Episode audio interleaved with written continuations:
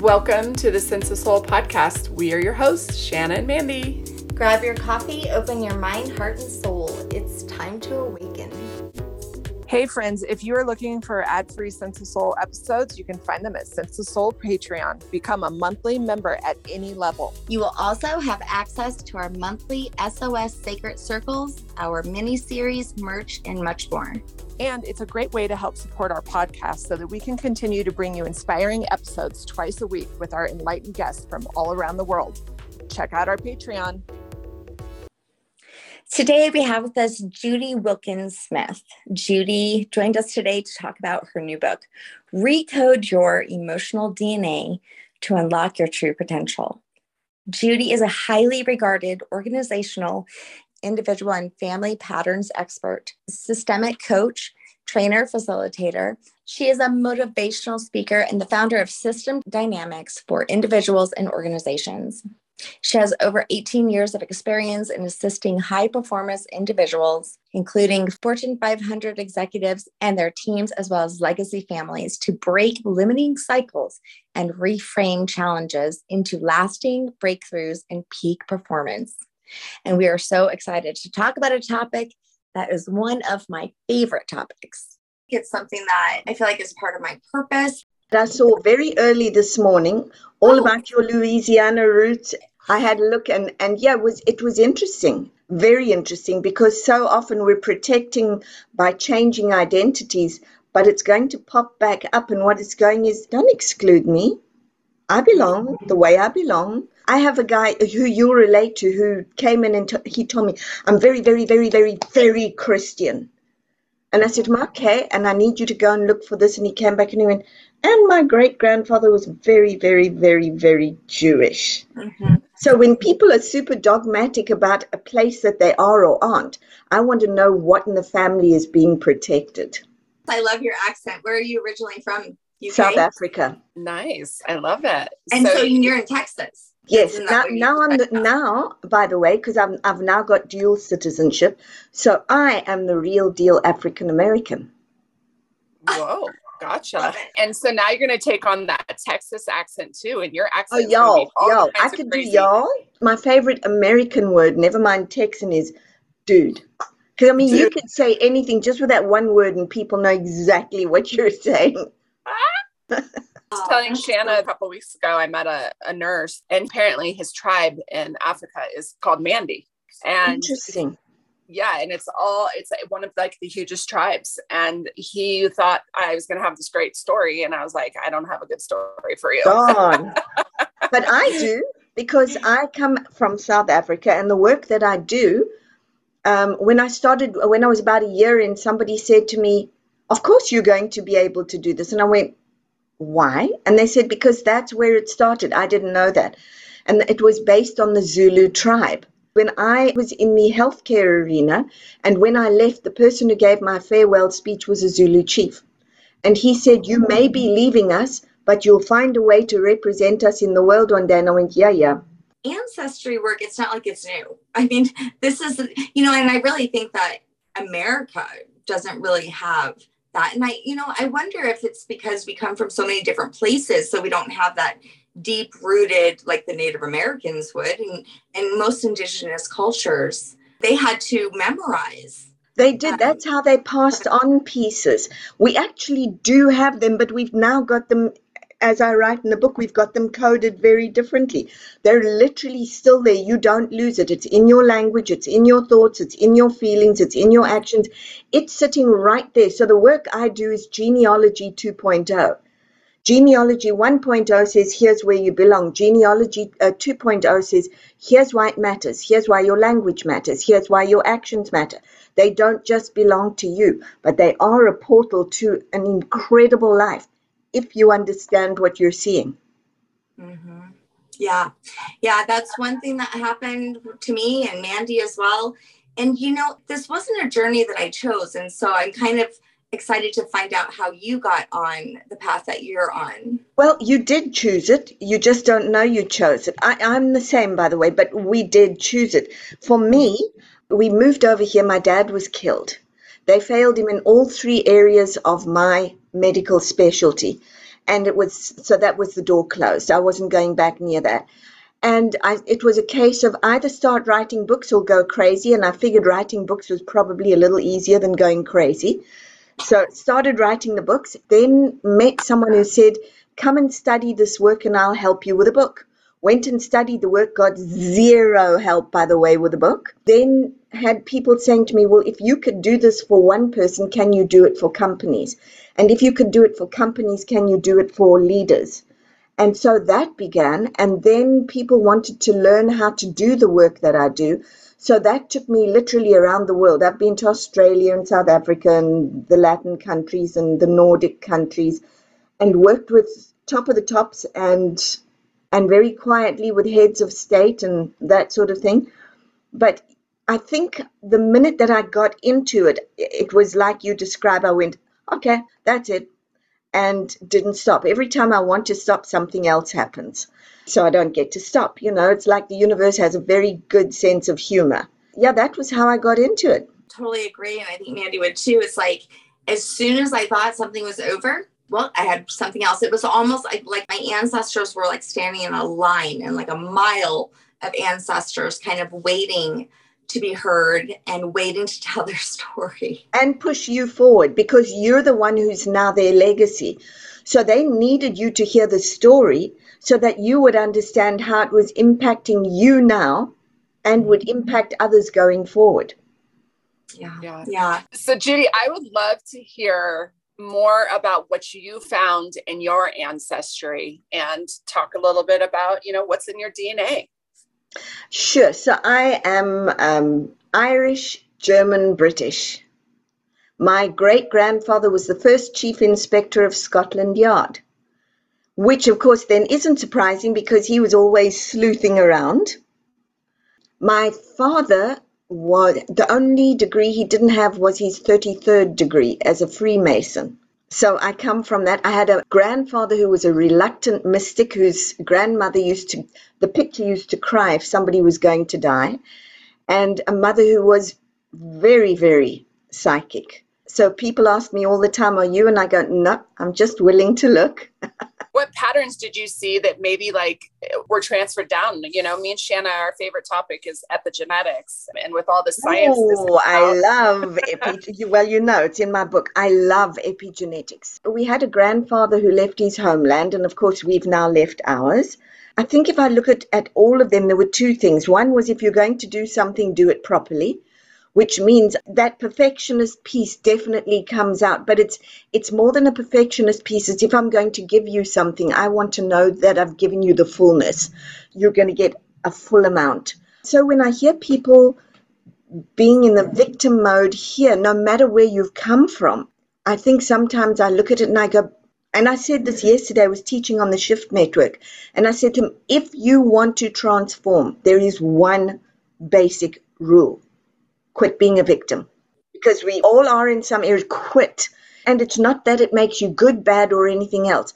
But for as long as you're invested in that that's the mindset you're invested in. Those are the feelings you're invested in. Those are the thoughts and the the patterns you're invested in. You can't move. And yeah. so i've got from my own patterns was there are no victims here. We all have a path and it's a good idea to walk it. And I think if you've been victimized, you want to work out what is your journey to unvictimize and to be in a place where you look at it and go, wow, look what I did. Look where we've gotten to. If you've always got to depend on someone else who you label the perpetrator, the problem with that is not only will you not get there in a happy space, but you have an extremely high chance of being the perpetrator. Is this part of the systemic work that you do?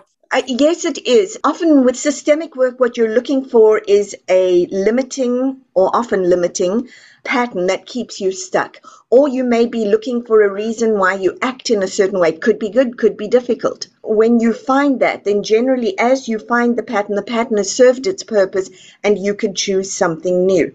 Where I work the most is finding the pattern, having a look at where it came from, what its effect was, why it's there for you now, and then what are you going to do with that? What is the chapter that only you can write, and the system is waiting for you to write that? because that is your purpose and that is your legacy. Okay, do you believe that everyone has that? Everyone has it. Yes, there is no exception. It's everyone. Right. We, we think you've got to be some mystic or some swami floating two inches above the floor. No, this is everybody. The minute you start to look at where you're annoyed, where you're sad, where you're stuck, and then you also pay attention to your heart's desire, you're literally looking at the pattern trying to stop and the pattern trying to emerge through you. And then it's your job to go in that direction. There are times when I have somebody who comes in and says, I was treated terribly as a kid, terribly. My mother abused me or my father abused me. And and they look at me and they wait for me to go, Oh, that's terrible. And I go, What did you get from it? And they go, Excuse me? What did you get from it? How did that change you? Well, I was determined to never be this way. So you got something. When you can keep looking at what did you get, you're not going to feel stuck by what's in front of you because that is your life journey. And for some people, a life journey begins with a big bump. It doesn't come with a beautiful bow, it comes with a smack. If we're smart in the moment when the smack is happening, you start to watch your thoughts, watch your feelings, watch your actions. Because if you pivot properly, you're going to go all the way up. If you don't, you're going to go into the big sleep that most of us are in. Just recently, Mandy, tell her about you know what you had sent me about Salem because Mandy has one of the um, witches Ooh, that were ooh, not witch, yes. who was not a witch. a couple teenagers like advocated to get one of the last witches that was hung exonerated and it was just these young girls that did it and i thought that that was so great that they even cared you know these And you know what? And it's funny, I don't easily get touched by that, but I can feel myself tearing up because, wow, somebody was finally willing to look. Goosebumps. Yes. Me too. Complete Yes. I, I love that. What, what, how many? Like it was in the 1600s. And the interesting thing about that, Mandy, is that the ones who actually got them into or accused them and got them convicted were young girls. You want to hear something crazy? We did a Reiki retreat. We did it twice last year, and I had two clients who were sisters, and they took my Reiki class, and Mandy was joining me for Reiki as well. We went to this Reiki retreat. Mandy's ancestor was an amputator, and the two girls that were sisters, their last name was Putnam. And I was thinking to myself, I, I offered her, I said, you know, I do ancestry work and I, I work with ancestry.com. I said, do you, you know, it's always great to do. And I really just wanted to get in her tree because I wanted to see if she was related to the original Putnam sisters who were the first accusers. And Yeah. they were. And so here we are up in this Isn't that retreat. amazing? Victim and perpetrator descendants But together. guess what? I told Yes. Mandy and I told the sisters, and I told everybody in the retreat. Mandy and the two sisters did not connect or hear me. I told them again, not one of them. And so, uh, even one time, we're in the kitchen at this retreat place, and I said, Do you think it's kind of weird that, like, they're not talking about it they don't connect to it and i said i told i told them several times we get home later and i'm like i tell mandy i'm like i'm surprised that you guys didn't kind of like talk about it maybe like you know whatever i thought it was kind of neat i thought you know generations later you know, oh my god you guys are here together. And she's like what? And i was like i told you. And, and she goes shanna i would remember that. That's obviously important. I would have definitely same thing with the putnam sisters when i talked to them. So they couldn't they couldn't hear it. The system could not hear it. But it's interesting for me because what happened with you, and this is what we see with with generations, you get this group who wants this group to make reparations. Exactly the wrong move. When you've got a group who comes in and voluntarily says, We're going to sort out this, right move. That Right. is amazing. So literally the two lots were brought together and could not see each other. there is some sort of energy that for some reason i guess isn't ready to reconcile do you think that I think there are many energies that are very ready to. We have large demographics of people who are not willing to look at the moment. Well, the minute you get to these ultra right, ultra left, ultras, they're the ones who are holding that I'm not letting this go down. Yeah. And so it really is up to a more moderate group in the middle to say, can we look? And to then create a safe space for yeah. ultra and ultra to come in and be able to sit down. Because for as long as we don't create a safe space for them to be there, they're just going to keep getting bigger and bigger and wilder and wilder. And eventually you've got Palestine and Israel or Lebanon and Israel because they didn't sort it out way back in the, in the desert in the Bible days. Now we've got this happening. And the crazy thing is, if we were willing to sit down now mm-hmm. and simply acknowledge all of the demographics and give each one its place and then say, okay, up to now, these have been the patterns and this is what's happened. Moving forward, I cannot take care of your ancestral burden and pay you back for whatever. You cannot take care of my perpetrator side of the system and blame me forever. What can we learn from each other? So I can't take credit for this question because you fed it to us, but I have to know what is the scientific evidence for emotional DNA? Epigenetics. Epigenetics is the first one. The minute you have a significant event that creates a severe enough or hard enough impact on the system, it begins to echo through the generations and it creates a blueprint for the, the generations of behavior. And that's thoughts, feelings, language, actions, inactions. You will see it all. You can see that in the studies done on the Great Dutch Hunger Winter, the studies done in 9 11 and the studies done on the Holocaust. In the Great Dutch Hunger winter, they had an entire city that was ringed around and they were starved. And they then did studies on the women who'd been pregnant at the time, and the children carried those PTSD markers, but in the form of food or eating problems. That's, that still continues four um, generations later. 9 11, the mothers who were pregnant had PTSD markers the children have active and elevated PTSD markers. Like with the Holocaust, somebody who gets compensated, the survivors' children or descendants are compensated for that. Here's the problem with that. They are compensated, but because they're compensated for a suffering, they believe they must suffer. So you've got to be very careful when you're handing down compensation and when you're accepting it. If they were to take it and say, I can do something good with this, it switches it up. If they say, I too will suffer, well, great. You've just perpetuated another pattern for the next how long? And I have Jewish friends who've said to me, You don't understand. It is our legacy to suffer. And I go, And how much longer are you going to perpetuate that one? Or I have German friends and they say, We are not allowed to grieve because of the terrible things that we did. You did it? Well, our ancestors did. You did not. Stop. Stop. Because the minute you keep doing that, all you do is perpetuate misery. What joy do you want to bring? Just because your ancestors were actual, you know, victims and suffered, Cannot. You know, it's time to take that suffering and turn it into like the legacy of strength. I swear we've got more energy on here than we think. I think all your ants, it's all your ancestors. But that was a huge shift in my husband when I talked to him about epigenetics. And, you know, he was raised by a father who was in a war and his grandfather that was in a war and his great grandfather that was in a war. And his uh, grandfather uh, was given one of the most elite awards that a military man could receive. And he never even told his wife about it.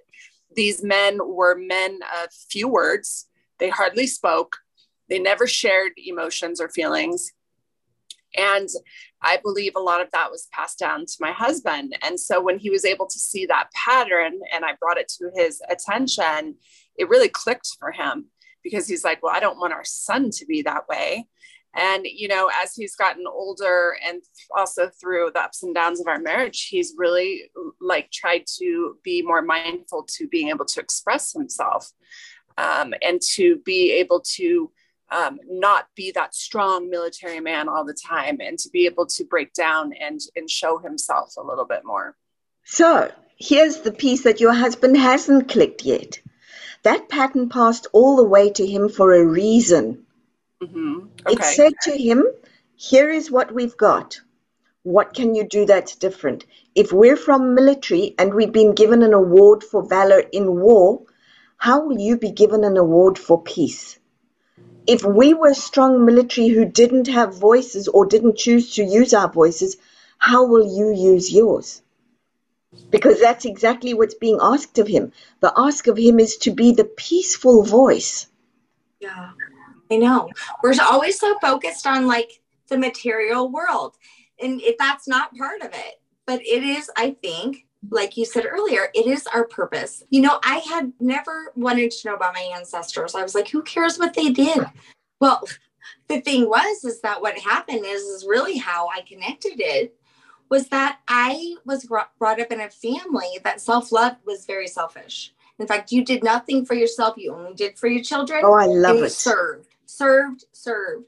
And I, I admired that in the women in my family. Of course, they because were you were born up to you were born to to do that, right? Do that, and I broke that mold. I broke it. And my daughters broke it, and then it was like my purpose became to share my self love journey with everyone because it was like I didn't even have a self, but I thought that that I shouldn't have a self. I should just have my religion or my children. And when I came out of that, and really living in Colorado actually helped me with that because if I had been in Louisiana, that was more accepted still. But in, right. here in Colorado, right. people, you know, women were more liberated here. And so I remember Mandy one time even saying to me, like, you know, I'd be like, well, I can't leave my kids, you know, and she's like, why? I mean, you know, or like my partner's mother has been a business owner her whole life. Her mother went to college. I mean, you know, these are dreams that I didn't have because I was supposed to just be a mom. Exactly, but there are dreams you can have right now. There's never an expiration date on dreams. Just first remember that.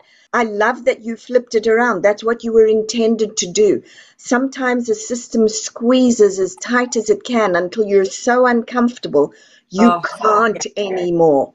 And that right. and the system is saying do something different learning about my ancestors helped me discover it why it was Bingo. they were like that. I mean, the French Creole women who couldn't marry were oftentimes taken as mistresses. Their whole life was their children in their church. And so I was able to see this pattern and understand how it trickled down to Absolutely. Me. And I and love so, that you said women in church because you could then say, for all of you women who had church and children, Look at me. I can have church, children, da da da da da. Thank you for all the steps you put in. Right. Thanks to you and the steps you put in, I can do all of this. It's like I saw their weaknesses, but I also saw the strength that it took yes. to get through that. Absolutely. And then you amplify that and, and flip the weakness. Right. You asked about the scientific evidence. The one piece was oh, epigenetics. Oh, yes. The other one is neuroscience. We know the brain is neuroplastic and you can literally change your life by changing one thought, one feeling, one action at a time. Now, there is a bit of alchemy in that. I always say to people, I could say, sit here all day long, I'm a billionaire, I'm a billionaire, I'm a billionaire. It's not going to do anything. But when the brain tells the body a story that the body can believe and the body goes, yes, then you've got game on. Then you will get to where it is that you want to be. But it's got to be head, heart, and gut so that it aligns. And that then goes to your neuroplasticity, your neural uh, uh parts, and neuroscience. So those two are very heavily into this. We've had some people on before that said you can actually change your DNA. You really can't actually change your DNA, correct? Well, if you have one new thought, one new feeling, and one new action, what you're looking at as well, bear in mind, is you're with the epigenetics, there are th- pieces being activated and deactivated. If you come from a line who have been very ill and you start taking different steps and you're rewiring your brain and your body, I think the jury's probably out. I am not so sure that you cannot not rewire your DNA. And bear in mind that doctors already know that your your mind is where your disease process starts. You're either living by the hormones of stress or the hormones of love. One or the other, pick it. And each one has an outcome. The one um, initiates a disease process, the other one initiates an insight process. Most of us are really adept at initiating or activating the disease process. I have a theory. So every time we create a new neural pathway, Yes. So, like I did with the self love, you know, I made new neural pathways that I've I've been going there so often. That light is so bright; it's almost automatic for me there, right? But it is it is an energy and a light, and it became brighter and brighter, and that's how it gets faster. You know, at first it wasn't that fast, right? At 1st mm-hmm. I had to make a conscious decision to go there, but then eventually got brighter, and the energy got bigger right? And it just like became automatic almost. In doing that, I'm creating this extra light and energy in my physical. My soul's coming forth more as in light. My light is actually coming and making brighter light within my DNA. Yes, you're choosing the mindset of the one who will go towards the light. And that's exactly what we're saying with victims and perpetrators. You choose it's yeah. not that it happens to you, you choose. You see people in awful circumstances who are still not victims. You see people in fabulous circumstances who are still victims. It's choice. Mm-hmm. It's yeah. choice. Yeah. You want to hear my theory? Yes. I need to figure out if it would actually work. I was thinking about, you know, you do this ancestry work. You've got people from all over the world that were brought up eating different foods yet we all try the same diets. What isn't it interesting to think that maybe if I go back to my roots and see what my ancestors were eating, that maybe that's the stuff that my body might need? I'm with you because I will tell you, I can eat South African garlic. I cannot eat American garlic. Uh, there are a couple of things I can eat. I think that does hold true. Is we have gut biomes that are based on also on our origins? I would say absolutely yes. I think we're far more complex than we imagine.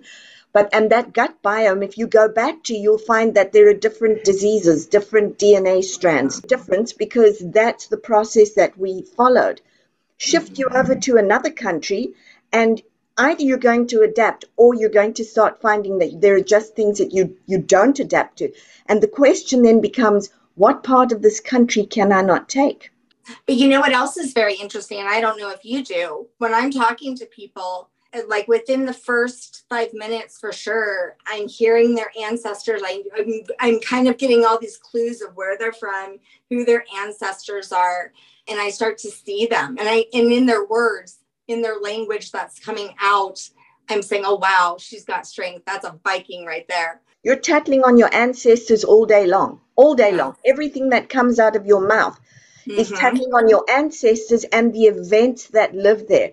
I had a woman who came in who said to me, Events, by the way, are what sparks everything. Sparks mm-hmm. everything because the event creates the reaction, creates the decisions, the thoughts, the feelings, and all of that.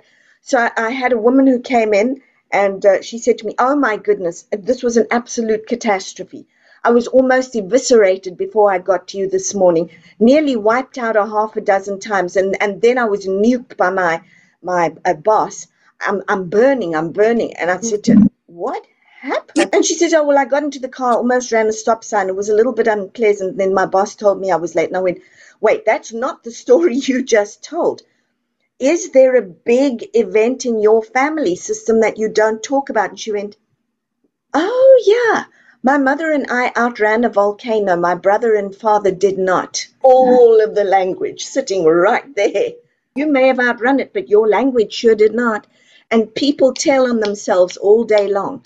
When I'm uh, working with a group, most facilitators will say to you, please sit still, sit in a circle, da da da da da, and we'll take breaks. I don't. I'm working with them. If they need to get up and move around, I love it because they're tattling on themselves, and I am sure watching you know, like me talking to you right now, I can see, you know, and plus you shared your ancestors, like certain things you said, I was like, oh, there's that Scottish. I was tapping into that. And we had a guest on, she had Mayan ancestors. She was actually talking about that. And all of a sudden, I stopped seeing her and I started to see this like old woman. And really kind of looked a little alien as well. And I drew a picture and I stopped even listening to her because I was so like, when is she going to turn back to normal? And she never did. But you know, do you see my ancestors? I feel them and hear them, and I know mm-hmm. their place. So wow. I never walk into a room without yeah. mine with me, and I don't ever work with somebody without theirs behind them because I know that's what's there. And when somebody accuses, I want to know who they're accusing in the system, who they're accusing, and why I should go and sit in the place of the one being accused. What's happening to that one who's being accused? I'm really interested. What caused that? My mother never saw me. Okay, what happened to mom?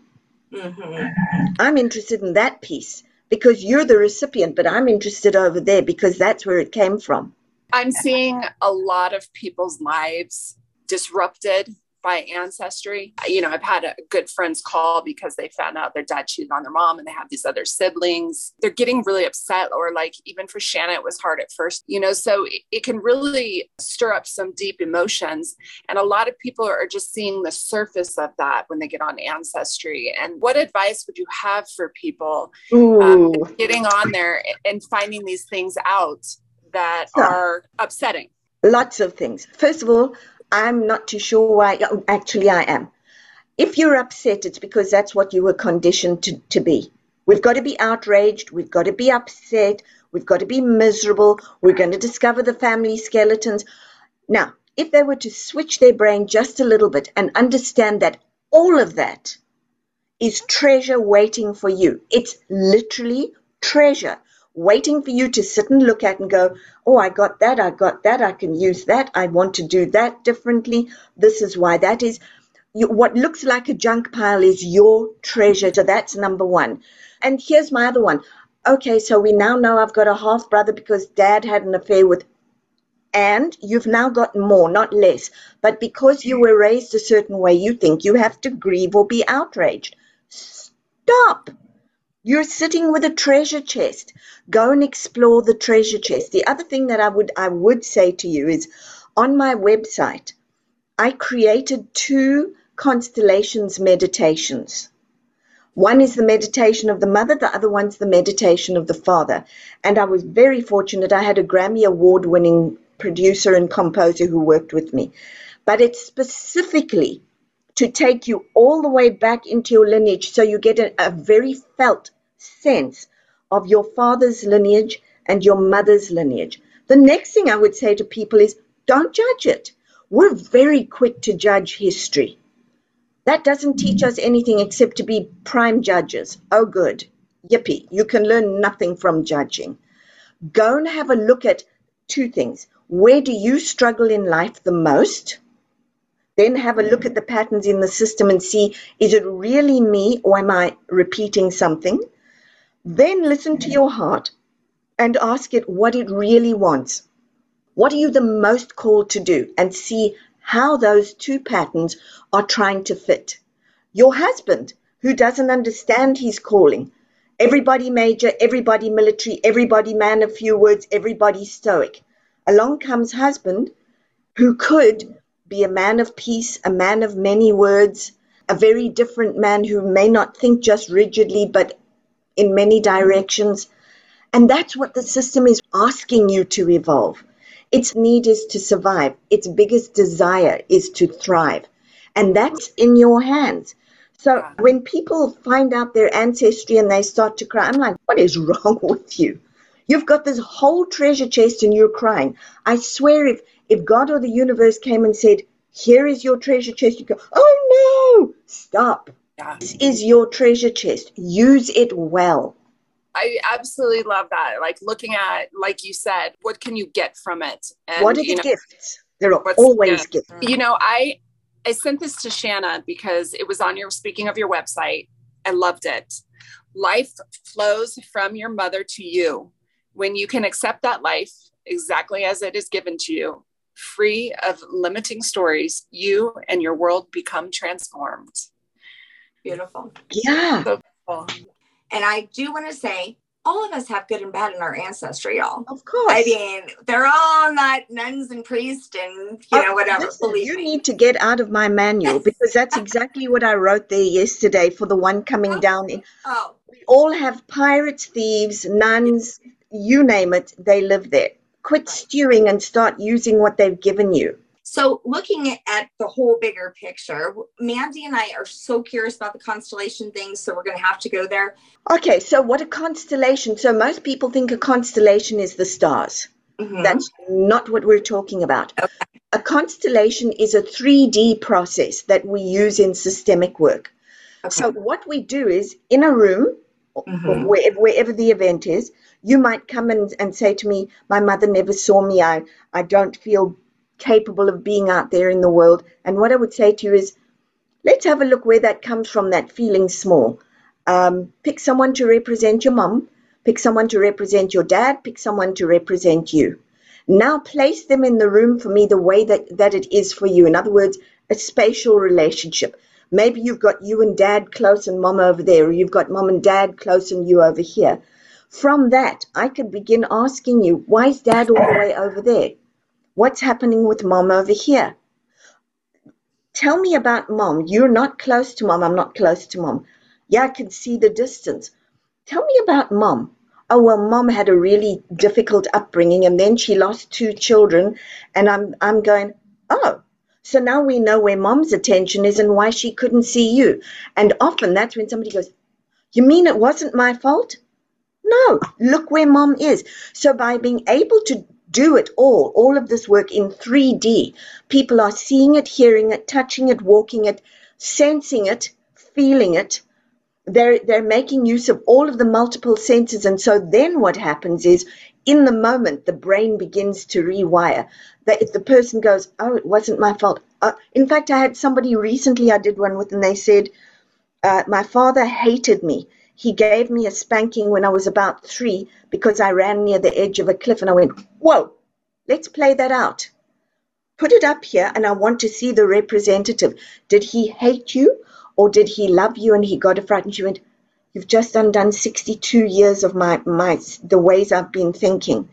And when you can see it, and what I do is I watch, and as I'm working with them and I'm using their language back at them, in service of them, the brain starts to rewire and I'll see that physical jolt and then I know, okay, we're in.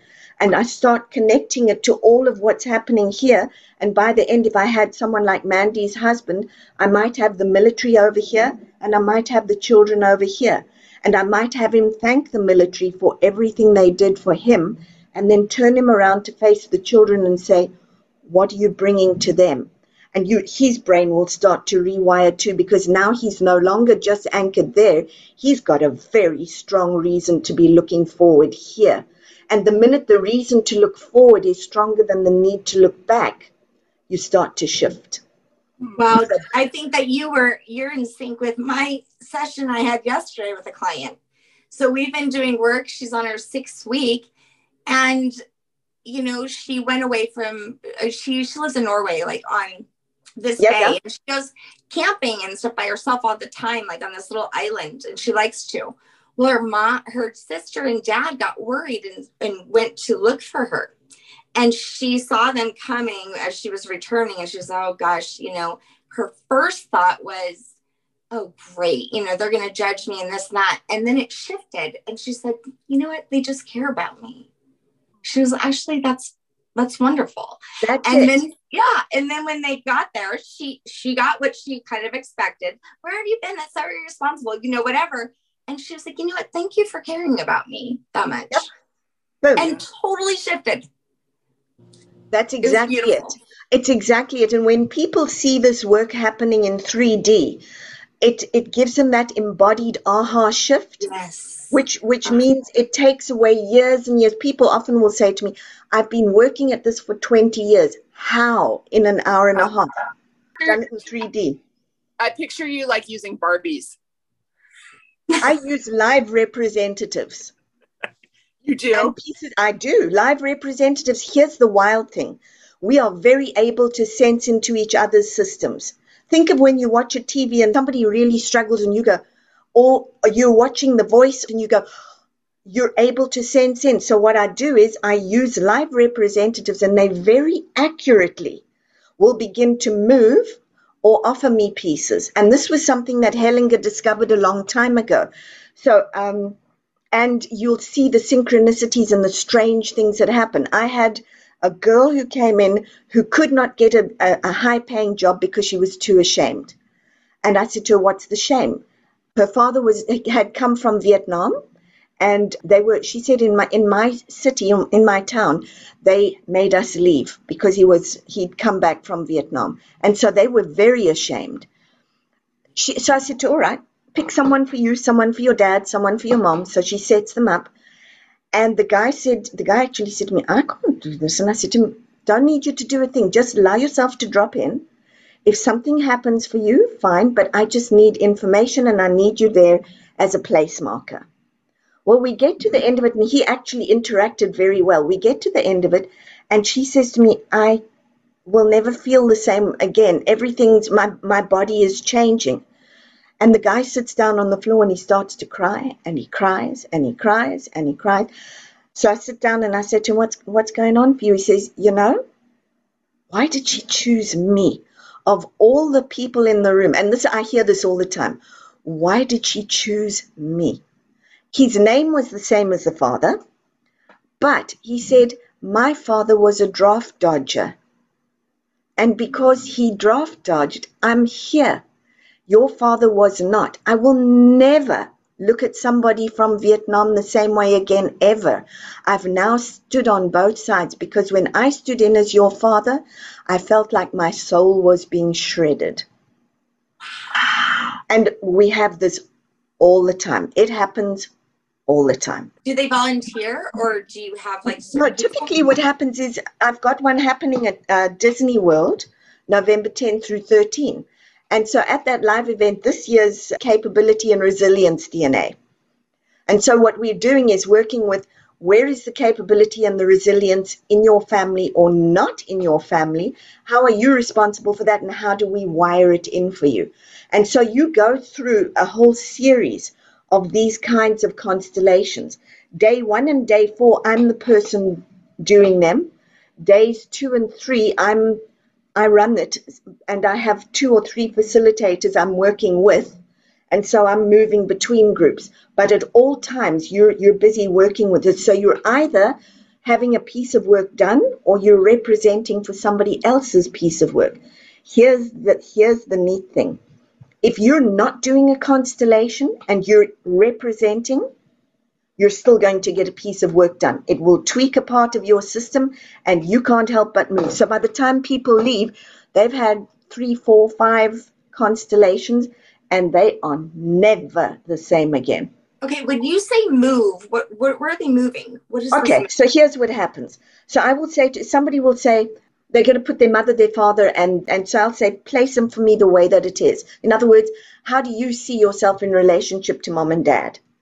and perhaps she puts herself with dad, mom, self. And then suddenly what happens is one of the, the representative for dad says, I, I can't stand here. And I say, Where do you need to move to? And they'll start to move and maybe out.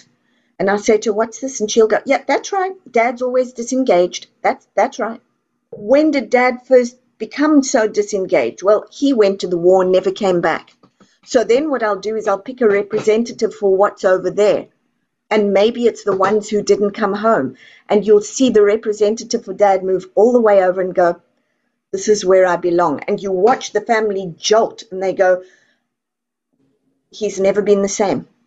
That's why. So we will have a completing conversation over there before he can turn around.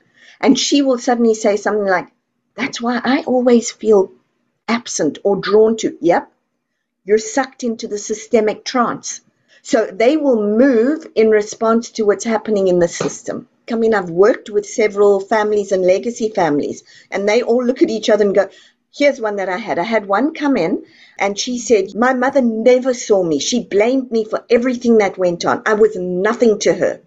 And the brother's eyes got as big as saucers and he said, You know, to before we came to this event today, I was sitting at home and I discovered a box of old letters that mom had given to me. And she actually gave me one for you. And she said to me, if there was ever a time I needed to read it to you, I think this may be the time. He'd never read it.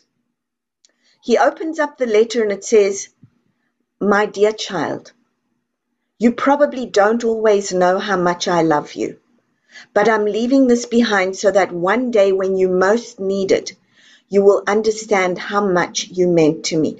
The guy's sitting with the tears running. She's sitting with the tears running. He said, I've never seen this letter before. It surfaced today. I wasn't going to bring this letter to class and I sure wasn't going to read it.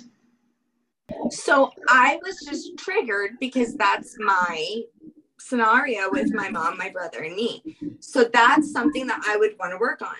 So Absolutely. when you have something that is repetitive in your life that keeps coming up, yep, there's something deeper. And if you just do a little awareness, a little work, trying to be seen, it's asking you, see me. There's something that needs to be seen and maybe re hyphen membered, maybe it's been excluded or something that's trying to change. You're it. Will you finally see me? That's what it's doing. Yeah, my brother has a letter. I should call him up. you never know, but he will have things that neither of you know until you start doing this kind of work and you go, whoa. Yeah. Because we all have unique, you know, relationships with our parents. Of but course. our siblings, you know, may not have that at all. So it's so interesting in the same household. Because they're reacting to different parts of the systems. Very interesting pattern in my family is all of the women were you know, married like very power powerful men. Um, a lot of the women in my family uh, were hurt by men. So for the first part of their lives, they were giving, giving, giving themselves to their husbands, and then the second part, they spent hating men. Right. You know, my my grandmother hated men. She always talked horrible about men when I was growing up, and now my mom is is in that state. But it, you can see the pattern throughout my ancestry. And it's coming for you unless you turn around and you say, "I yeah. love men. They are delicious. I welcome them. They're incredible. Welcome in." Yes, and you know what? I noticed that I would say snide remarks around my daughter, and I was continuing that pattern. Mm. So yep. once I saw the pattern in my ancestry, I was able to have awareness around a better choice of words around which, her. Which also means that men could actually come into your system and not feel threatened. Mm-hmm. Yeah. And not it, know it, they would be hated. Right. Let's talk about this book. This book is Decoding Your Emotional Blueprint a powerful guide to transformation through disentangling multi generational patterns. What inspired you to put this in writing? I see you for our listeners, she's shaking her head and rolling her eyes. yeah, I uh, got nagged. You got oh, nagged. Well, All right, I'm glad tell you us did. about it. well, I've, I've been teaching this for a while and I teach it very differently to the way that most others will teach it. And people kept saying to me, there needs to be a book, there needs to be a book, there needs to be a book. And eventually I went, I'll do a little ebook. And then it kind of took off from there. It, I did not, that did not have that in mind. But I think the other thing for me was I got so tired of hearing people saying I'm stuck when you you couldn't be further from the truth.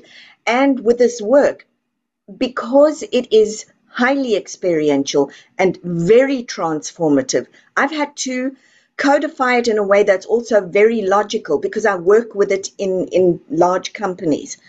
But I wanted people to be able to, instead of having to come and see someone because not everybody can get to an event, I wanted them to be able to take this book and go on a fully transformational journey and be able to do it for themselves understand their systems and begin to understand that this is genuinely, genuinely the transformative gold you've been waiting for all your life. It's right there. You just have to take it. And so honestly that that was the biggest reason for writing the book was getting serious and not just saying, well, I do this stuff and, but saying, okay, it has a purpose. Do you teach other people how to facilitate this yeah, I do. Um, awesome. I'm a trainer. Yeah, I'm a trainer in this work as well as as um, a straight systemic facilitator. So I do. I teach people around the world how to do it. I teach them in, in intact teams in company, and I teach individuals how to do it. I, I do a lot of my work with people on Zoom. But if you really want to have the full impact and understand what's happening, it is super smart to come to an event and actually get that full on 3D experience. You know, like Queen Elizabeth's family, they might need you. I have been, well, so I will tell you very gently, and that's all I'm going to say is I have worked with royalty indeed. I have found that because I've probably done, I don't know, maybe 100 trees. You know, I mean, I've done a lot of work with people. And I have found that most, a lot, like I'd say 50% of us here in America are connected to the royal families. And I thought that that was so interesting. And then I start going down like the royal bloodline, and I'm like, oh man, it was quite interesting. But which was the same journey I was taking to find Sophia, which was even more interesting. So my it was like I I got past the ancestry, but I used the skills from ancestry to do my my work on the discovery of Pistis Sophia and like how those Gnostic Gospels. It was very interesting. Everything has been connected. Everything does connect. And I think uh, that the other thing about the book, Mandy, that's super important is that it's literally genealogy 2.0. Now, we know that there are over, there, there's some, a couple of billion family trees out there. So mm-hmm. people are very aware that their connections matter. This book shows them exactly why they matter and how to use them. It is it's genealogy 2.0 what Shanna does, I my brain can't do on ancestry. Like the way she tracks people and the way she right. The, you know the census reports like it's very hard for me. I mean shanna was so connected and, and guided. Like that's the one thing she taught me was like if you see a name and it's jumping out at you follow that for a minute. Study that person. Listen to you know shanna even like started reading french out of nowhere when she was doing her ancestry. That makes perfect sense the thing that I like is that she will do it, but then she walks you through it. So it's not like you just have someone do your whole tree for you and hand it over to you on a right. big pile of papers. Is that kind of what you do? Do you start them out on their tree or do you have them do it themselves? No, no, I don't do anything on their tree. Okay. I, I, tell them, go and look at your tree. I have nothing to do with their tree, but what I do have uh, to do with is that emotional DNA. Where is your emotional DNA? That's my specialty where did it come from? How is it affecting you? What are you going to do with that? And then they go back and they start looking at their family trees and they go, oh, oh, oh, because that's when the light bulb goes on. When okay. they've started working with their patterns, they now go back to genealogy 1.0 and they go, oh, this is what this is. It's not just this little thing, it's a big deal. And then mm-hmm. I, I say to them, look at the events. Events matter. Events are what created the language, the thoughts, the actions, the feelings, the, the links, and the choices. Go mm-hmm. back and look. So now you're looking at where do I belong? How does that matter? And then what is my purpose? So, when you go to Disney World, are you going to be working with Cinderella to figure out why her stepmom was so evil? Are you going to use Mickey Mouse as like the evil stepsister? Who was her mother? First of all, I'm going to tell you, you should be at this event that I'm doing because both of you will have your minds blown. You're going to get it in, in spades all over. So you should be.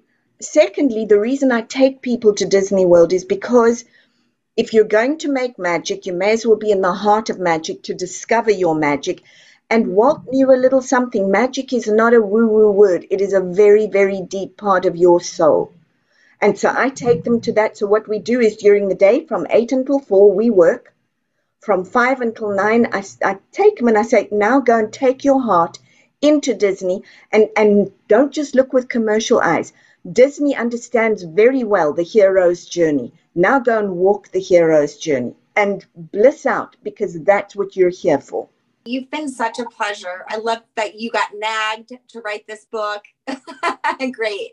You two need to be there. For you, particularly Mandy, for you, it'll have a very different thing. So, Shanna, you'll just sink into it and that'll be, be it. But for your connection, Mandy, listen to those constellations meditations.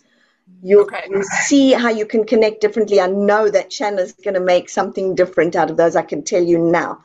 But if the two of you are doing what you're doing, you might seriously consider joining us yeah, what are the dates again? November 10 through 13. It's during the International Food and Wine Festival. Oh, heck yeah. You, I love my food. oh, let me tell you, they do the most amazing stuff. Judy, where can our listeners find your book and where can they find your website? Okay, so book easy Amazon, Barnes and Nobles, all the good booksellers. And then to find me, just go to judywilkins-smith.com and you'll find everything that you need to know about me. And now it's time for Break That Shit Down. I would say that you are not. There is no such thing as a train wreck. You are a remarkable life if only you know how to see it. Be willing to look. Love that. You know what? I love that too because I tend to always call myself like the hot mess express. I think I'm going to change that now. Please don't do that. Sometimes as a mom, I feel that way. you know what? I, and I hear that, and I, I'm going to tell you about you because I get different feelings from both of you. You play a lot smaller than you should. You do. Yeah. You're a lot bigger than your point of view you hold about yourself. Yeah, yeah. she's holding her light. Are ready to, to give everybody their place. Make sure nobody is ever excluded no matter what. Thank you. So psyched about your book. I'm so psyched to get this out there because I just, it's one of the things that I don't think is talked enough about. And I think it is truly like it is our purpose to discover where we came from, who we are, and what we're going to do with it. We are big. We are very, very big. On my website, it says, How big are you willing to be? Mm. God, God and the universe never put us here to play small. Did not. We decided that. Don't do it. You're beautiful. Thank you for sharing today. Thank you both. I really enjoyed my time with you. Thank you so much. Take Have good care. Day. Keep looking. Thanks for being with us today. We hope you will come back next week. If you like what you hear, don't forget to rate, like, and subscribe. Thank you. We rise to lift you up. Thanks for listening.